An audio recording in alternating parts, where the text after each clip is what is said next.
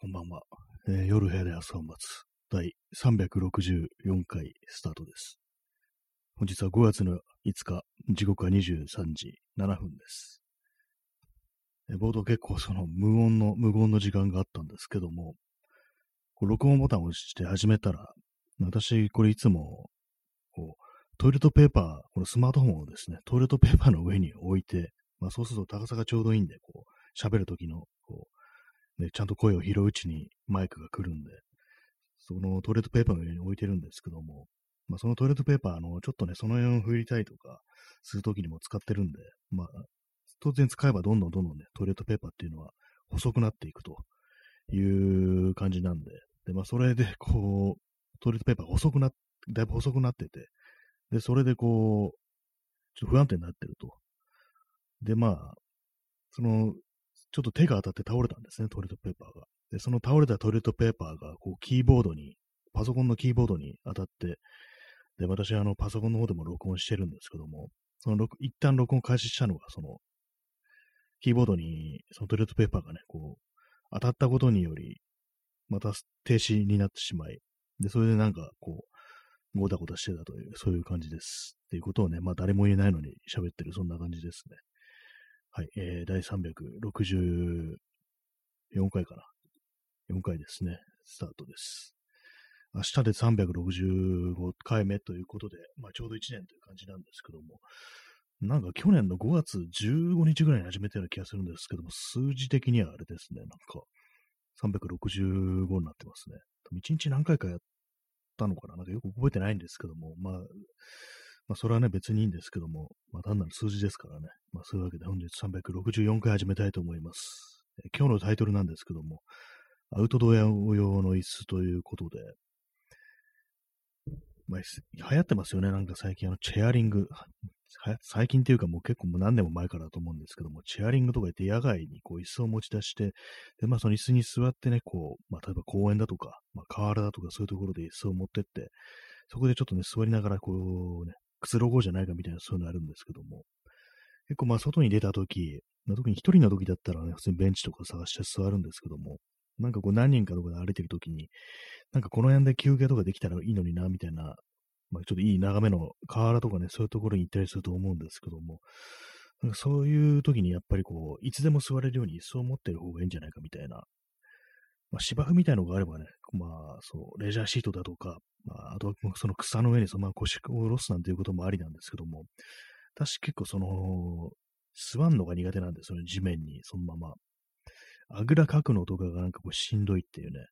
まあそういうのもあったりして、まあ、最近は特にあの膝がね、膝がちょっと痛いということもあり、膝を痛めてるということもあり、やっぱりなんかこう、まあ前から思ったんですけども、椅子みたいなものあった方がいいよなと思って、ちょっと今、なんかいいのあったら買おうかななんていうふうに思ってる、そういうそういうところですね。でまあ、アウトドア用の椅子ってなんか結構本格的なやつは、本当なんか、多分ヘリノックスとかいうね、ところが結構有名なものらしいんですけども、椅子では、アウトドアの。結構ね、あの、モンベルとか行くと置いてあるんですよ、お店とか行くと。結構かさばるんですね。多分重量とかもちょっとあったりして、結構その辺に普段からね、こう持ち歩くには結構かさばる感じなんで、ちょっとあれはないかなと思いますね。まあ、一番快適なこう椅子であると思うんですけども、あれはね、多分車移動とかね、してる、する人がね、多分使うものだと思います。私はなんかもうちょっとね、軽めのやつじゃないといけないと思うんですけども、ただ本当に本当にちっちゃい、なんかこう、なんかパイプ、ね、金属のパイプをなんか3、4本組み合わせて、その上になんかあの、ナイロンのね、生地みたいのが貼ってあるみたいな、そういう非常になんかこう小さいアウトドアの椅子もあるんですけども、ああいうのってもう耐荷重がとにかくこう、大体も60キロぐらい、60キロとかなんかそんなんで、私そんな余裕でオーバーしてるんで、60キロとか。結構ね、あの、100均とかでもね、なんかそういうアウトドアの椅子、ね、こう、ありますけども、私の友人がなんかね、こう、そういうの座ってていきなりバキって折れてね、こう転んだっていうことがあったんで、あれはもうなしかなというね、感じですね。それもね、なんかもう極端にね、こう、その、60キロより重いとかじゃなくって、本当に60ね、こう、2、2 3キロとかで、その椅子がバキっていくなんていうね、そんなことがあったんで、そんなの私がもう乗ったら一瞬でもう終わるだろうっていう感じなんで、まあそれはないなと思いますね。そういうなんか本当にちっちゃいちっちゃい折りたたみの椅子ってのは、まあ、ぶっ壊れるだろうなと思って、だから何かね、もう軽くて小さくて、かさばらなくて、それでなりに耐荷重があるってやつ、ないかなと思っていろいろなんか見てたんですけども、その中で耐荷重120キロというのもかなりね、こう、すごい強いやつがあって、それあの、なんていうんですか、樹脂製なんですよね。プラスチックだと思うんですけども、まあ、多分なんかその、強化プラスチック、まあ、エンジニアリングプラスチックとかそういうやつかもしれないですけども、多分かなり強度あるんでしょうね。それであの、円形をしてるんですよ。丸いんですよね。座面が丸いやつで、それをなんかこう、ガコッとね、なんかこう、蛇腹っていうんですかね、そういう感じで引き出して、こう、高さも調整できると。いろんなところで、いろんな高さでロックできて、最大高さが45センチとかで、普通に今私がこう、ね、家でこう使ってる椅子と同じぐらいの高さまでこう伸ばせるみたいなやつがあって、まこれがあればいいんじゃないかなみたいなことをね、今思って、検討してるところですね。で全然なんか高くないんですけども、普通に2000円以内で買えるみたいな感じなんで、まあ、ただ結構そう、新しい製品ということもあり、まあ、どのくらいの耐久性があるんだろうみたいなことを思いますけども、普段使いしたらね、どうなんだろうみたいなことを思ってるんですけども、あとまあ、あれですね、こう折りたたんだ時の、一番本当にこう縮めた時の厚みが確かもう6、7センチっていう感じで、でまあ幅もまあまあね、結構あると思うんですよ。でまあ、丸い形状ですから、まあちょっとね、あの、持ち運びめんどくさいところもあるかなと思うんですけども、それはまあなんていうか、こう、私いつも大きなバッグをね、こう、背負ってますので、それになんとなくうまく収納できるようなね、感じにし、ね、こう、できたらなって思うんですけども、まあ、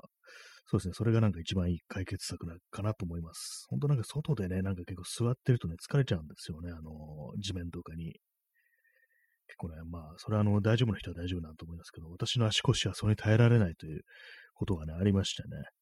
それでなんかちょっと買おうかなと思ってるんですけども、あと今日あれなんですよね、あのちょっとした DIY みたいなことやってて、で、私はその、なんかね、そういう作業をするときは、普段こう、今このラジオを録音してるパソコン用に使ってるね、まあ、私がこう作業台と呼んでるね、こう、自作の机があるんですけども、それとは別なね、こう、結構大きな、大きめの机がもう一つあって、そっちでこう DIY 的な作業をやるんですね。で、まあ今日何をしたかっていうと、あの、自転車のパーツでちょっと、まあ細かいパーツをちょ黒く塗りたいみたいな、そういうのがあって、まあずっと思ったんですけども、まあ今日晴れてるし、まあ乾燥も早いから、まあさすがに手つけるかと思って、こうやってたんですけども、でまあ、色を塗るとなると、あの、マスキングの作業ですね。まあ、塗りたくないところはね、あの、マスキングテープとかで折って、こう、スプレーとかがかからないようにするって、そういう作業をするんですけども、その作業がね、まあ、ずっと立ちながらやってたんですね。立ったまんまやったんですけども、なんかもうだるいな、だるいなと思いながらね、結構いい加減に仕上げちゃってて、なんでこんなめんどくさいと思うんだろうなと思ったら、やっぱりこう、椅子に座ってね、こう、ちゃんとしたね、こう、体勢でやってないからだっていうね、ことを思って、で、まあなんで椅子がないのかというとね、今椅子一脚しかね、こう出してないんですよね。一応、まあ、あるにはあるんですけども、結構ね、でかくってかさばるんで、こう、クローゼットの中入れて、なんかいろんなものをね、こう、置く台みたいにして使ってるんですけども、やっぱりなんかもうちょ、もうちょっとね、なんかこう、ツール的な感じのやつがあると、ね、こう、で、まあ、折りたたみとかできるやつがあるといいなと思って、で、まあ、そっちも買おうかなって考えてたんですけども、でも、どうせならあれだなと思って、その野外にも持ち出せるようなね、ちっちゃいく折りたためるやつがいいんじゃないかみたいなこと思って、それでね、さっき言ったその、プラスチック製の樹脂製の、あれですね、その、アウトドア用の椅子というものがいいんじゃないかっていうね、これ室内でも使えるじゃんっていうね、結構座面がまあ45センチぐらいまで伸ばせるんで、高さが45センチぐらいぐらいまで行くんで、まあ、これぐらいあれば十分じゃないかなみたいなね、ことを思い、まあその室内とね、まあアウトドア、インドア、アウトドア兼用でそういうものあるといいんじゃないかみたいなね、ことを思ったという次第です。まあ、ね、今日話すことがないのでね、まあそのぐらいのことしかね、まあ、ないんですけども、あんまりね、あんま見たことないんですよ、その円形のね、こう、椅子を使ってるの。なんかね、あのー、インスタグラムで、リールってありますよね。ちょっと短いショート動画みたいな、TikTok みたいな動画のね、機能ありますけども、あれでなんか、なんか多分中国のね、こう、アカウントね、人のアカウントだと思うんですけども、なんかこう野外で、こう立ってる、なんかのね、列で待ってるおじいさんに、すっとそのね、折りたたみの椅子をこう差し出して、その円形のやつですね、差し出して、どうぞ座ってくださいっていう風にね、言う、なんか動画があったんですけども、なんか、割と使えるのかなみたいなね、そんなこと思ったりして、ちょっと今、検討しているというね、まあ、それだけの話なんですけども、なかなか椅子ってなんか結構奥が深いみたいですからね、本当にね、ずっと座ってるものですからね、変な椅子座ると本当に腰が終わるぞみたいなね、結構デスクワークの人なんかはね、なんか特にそういうものはだん、すごくね、こう気を使った方がいいなんていうね、言いますけども、まあ、なん、なんていうんですかね、まあ、その手の作業用のね、こう、椅子だとか、あとは、こう、や、野外でね、アウトドアで使うような椅子っていうのをね、兼用できたらいいなと思ってるというね、話ですね。物の話ですね、今日はね。物の話ですけどもね。まあ、折りたたみのなんかね、結構普通ルみたいなもんね、本当にニトリ的なところで買うと本当になんか、ね、こう1000円しないで買えたりして、まあ安いんですけども、まあそういうものでもいいのかなと思ったんですけども、どうし、どうせならね、なんかこうどっちも使えるような感じで、あんまこう物はね、増やさずにというね、うん、かさばるしっていうね、ことも思うんで、まあその円形のやつちょっと買ってみようかなみたいなね、気分になってるという、そういう報告です。まあね、なんか、椅子もね、なんかそういうちょっと変わった椅子とかね、スツールとかも作れたらいいんですけども、結構ね、ほんと器用な、ほんと DIY やり慣れてる人はそういう感じで調節機能を持った、こう、ね、椅子なんていうね、気の利いた椅子なんていうものも作れたりするんでしょうけども、私はなんかちょっと、めんどくさいっていうのと、結構バランス取るの難しそうだなみたいなね、あの、木材を同じ長さに切ることができないっていうね、そういうね、こう、難点があるので、私のテクニック的に。だからまあ、既製品でいいやみたいなことを思ってるという話です。ね、なんか最近なんか何も欲しいものがなかったんですけども、なんか久々にこれ買おうかなみたいな気分になりましたね。まあ、つってもそんなに全然高いもんでも何でもないっていうね。本当になんか、数千円のものっていうね、感じですけども。あとあれですね、なんかそういろいろ考えてるとちょっとまた DIY 的なものまだやろうかなみたいな気分になってきて、あとあれ、あともう一つちょっとね、考えてるのが、これはまあ自作の方で考えてるのが、あの、キーボードとかマウスを置く台ですね。これまあ私、パソコンの用のデクスデスクの上にね、天板の上に乗ってるんですけども、ちょっと高いんですよね、このデスク自体が。だからちょっとあのー、ね、キーボード叩くのに、ちょっと負担がかかるっていうか、そう手首とかに、ちょっとね、高いんで、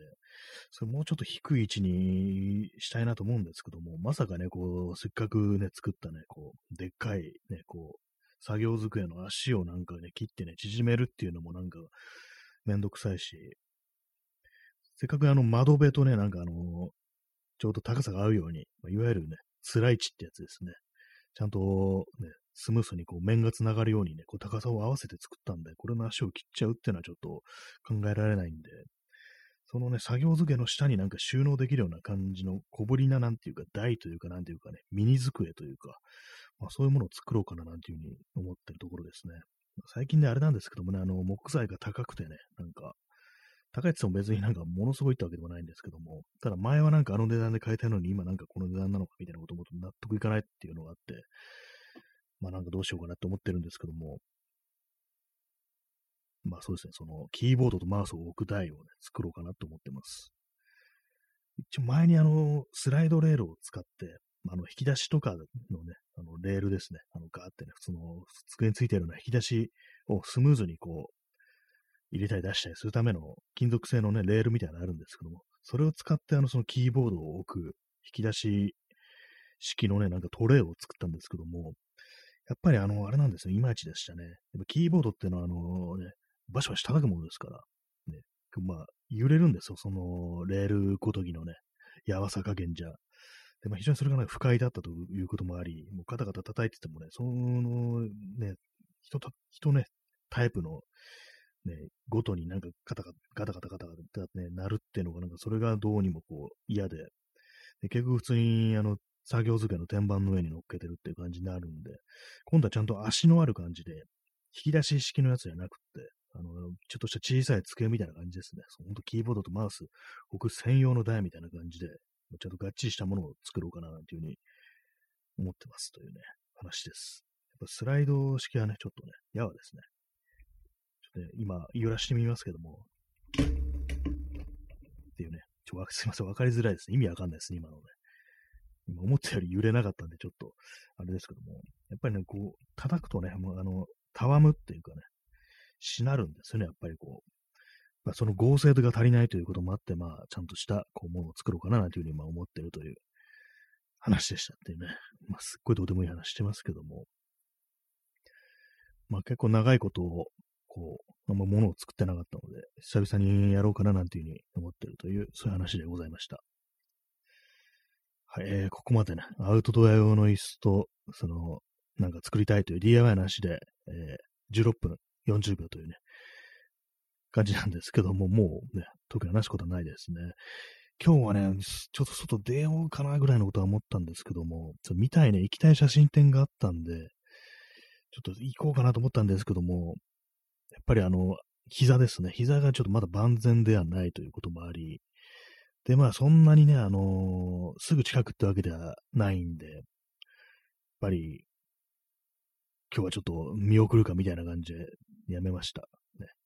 こう、なんか昼寝して気づいたらなんかもう5時ぐらいになってて、あ、終わったみたいなこと思いましたけども、まあ、結構あれですね、本当になんかこう、微妙な距離のね、ところも、電車で行けばいいっていうね、遠いところだったらいいんですけども、なんかこの微妙な、なんかあの、3駅ぐらいのところって、なんか本当になんか、電車で行くのがなんか嫌だなっていうのがあったりして、今だったらね、こう、自転車とかでシャーッとね、もう一瞬で行っちゃってたんですけども、なんかもう、徒歩とかね、だとなんかこう微妙なところで、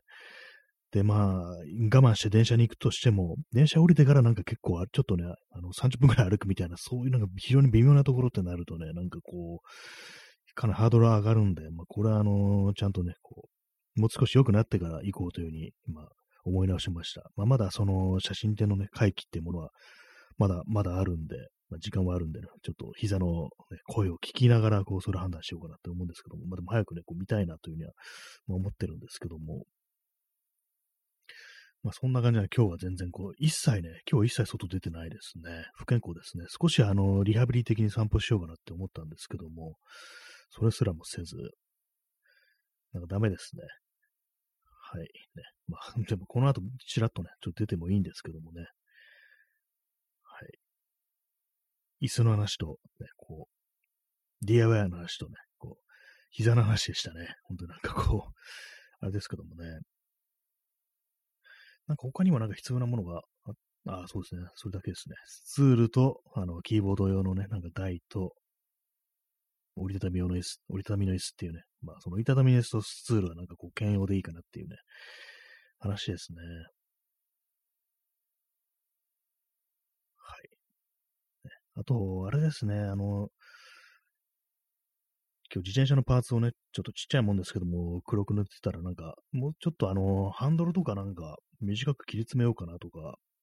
あとなんかいろいろ少しあの、またなんかね、ちょっといじりたいみたいな欲求が出てきて、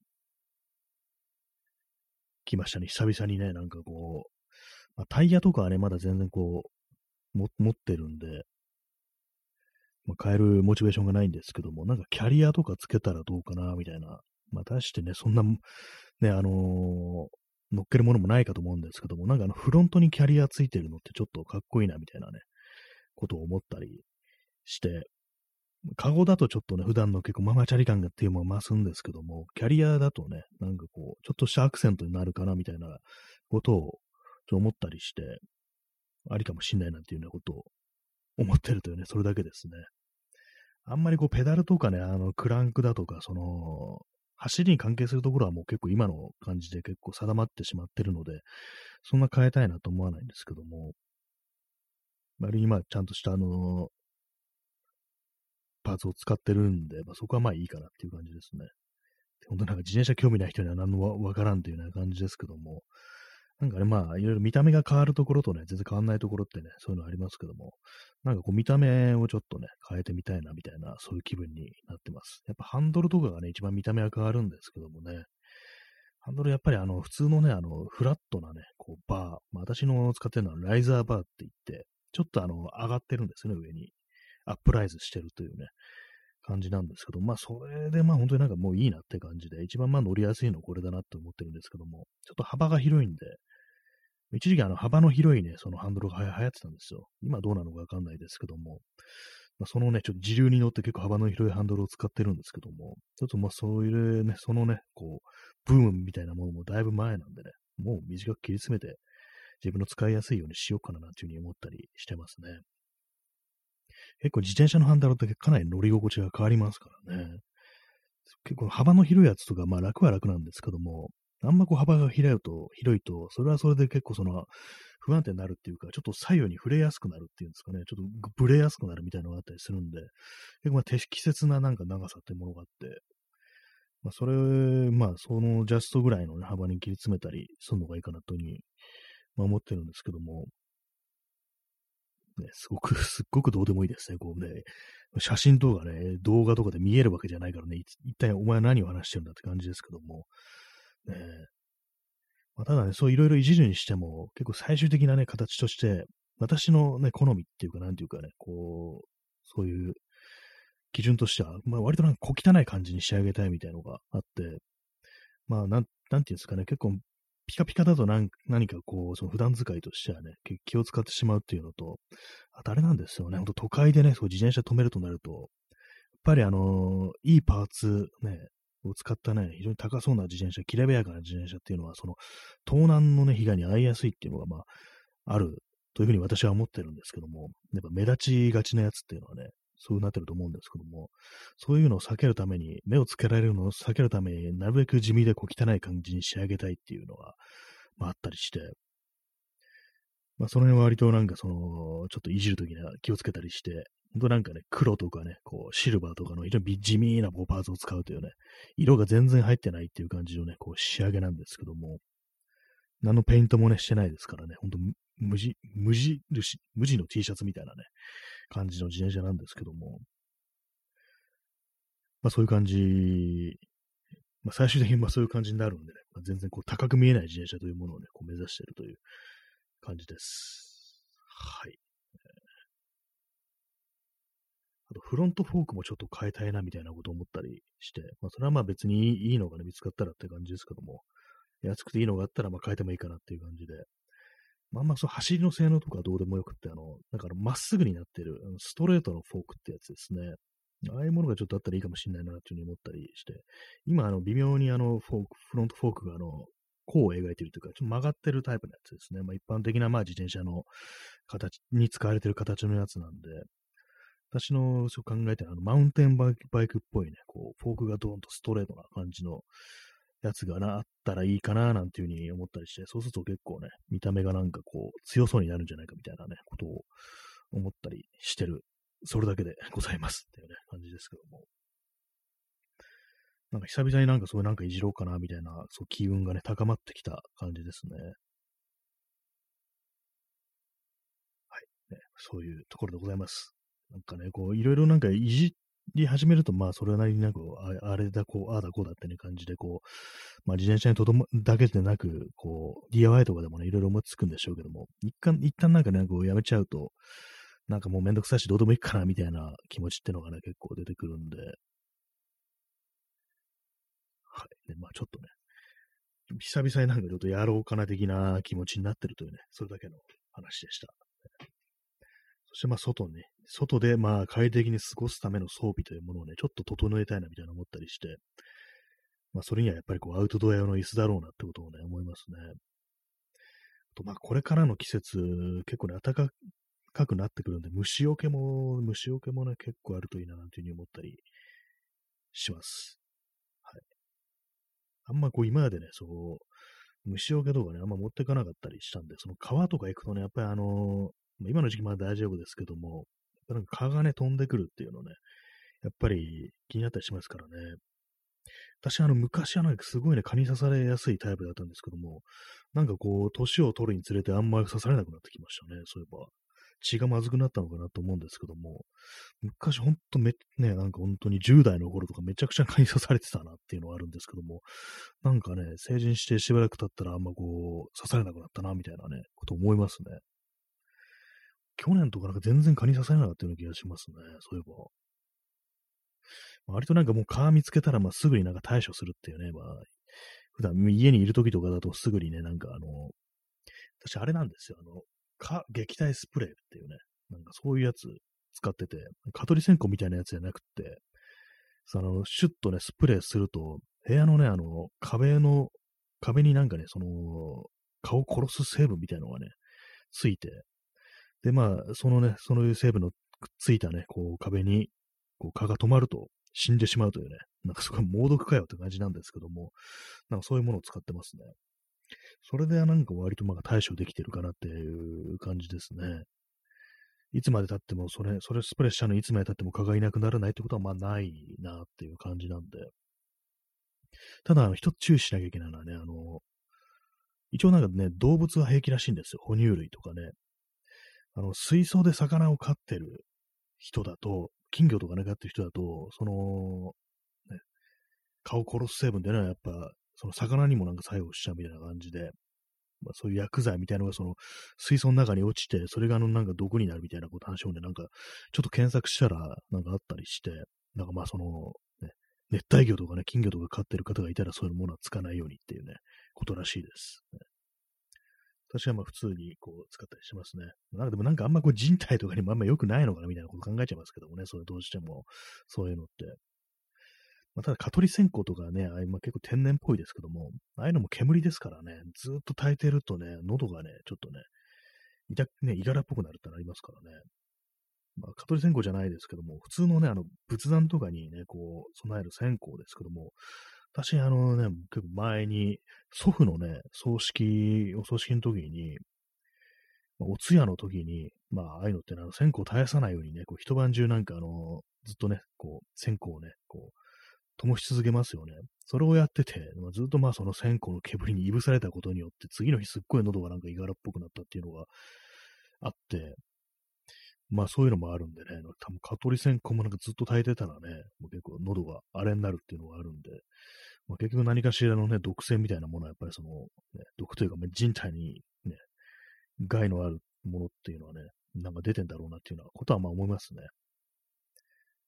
ただなんかあの、蚊取り線香みたいなやつの匂いって結構その昔の子供の頃の夏を思い出してなんかね、こうメローな気分になりますね。あの、ふわっとね、漂ってくると。線香の匂いとかね、なんか、ああ、おばあちゃんちの匂いだみたいな、そういうのがね、あったりしますからね。結構匂いでね、なんかこう昔のこととかね、こう、幼き頃の話、ね、ことを思い出すなんてことは結構ありますね。夏の匂いみたいなものありますありますけどもね。ただそういうものもなんかやっぱ東京というね、ところではなんか都会においてはこう全然こう、ね、こう、そう季節ごとの香りとかね、なんかそういうものってのはしなくなったなというふうに思いますっていうね。まあ、そういう話、まあ今まで何回もしてますけどもね。はい。まあ、というわけで、も今日はあのー、欲しいものの話ね、椅子の話とかね、あの、キーボード置く台だとかね、アウトドアの話とかね、そういうものの話をしつつ、まあ、結局のところ、まだ膝が痛いというね、そんな話でした。でもだいぶ良くなってます。だいぶ良くなってます。昨日よりね、全然よ、昨日、おとといよりね、全然良くなってますね。やっぱりこうなんか、曲げるとね、あの直角に曲げるとやっぱ痛いは痛いんですけども、力入れちゃうと痛いは痛いんですけども、まあまあ大丈夫っていう感じですね。まあでも結構時間かかってるなっていうね、そういうところがね、歯がゆいですね。せっかく今日みたいに天気のいい日に、こう、到底できないのがね、嫌でしたね、本当にね。そんなわけで、えー、第364回、ね、お送りしてまいりましたけども、いかがでしたでしょうか？本当どうでもいい、なんか日常報告的な感じですからね。まあでもちょっとあの、また DIY しようかなという機運が高まってきたと、まあ、そんな話でございました。というわけで、本日もご清聴ありがとうございました。それでは、さようなら。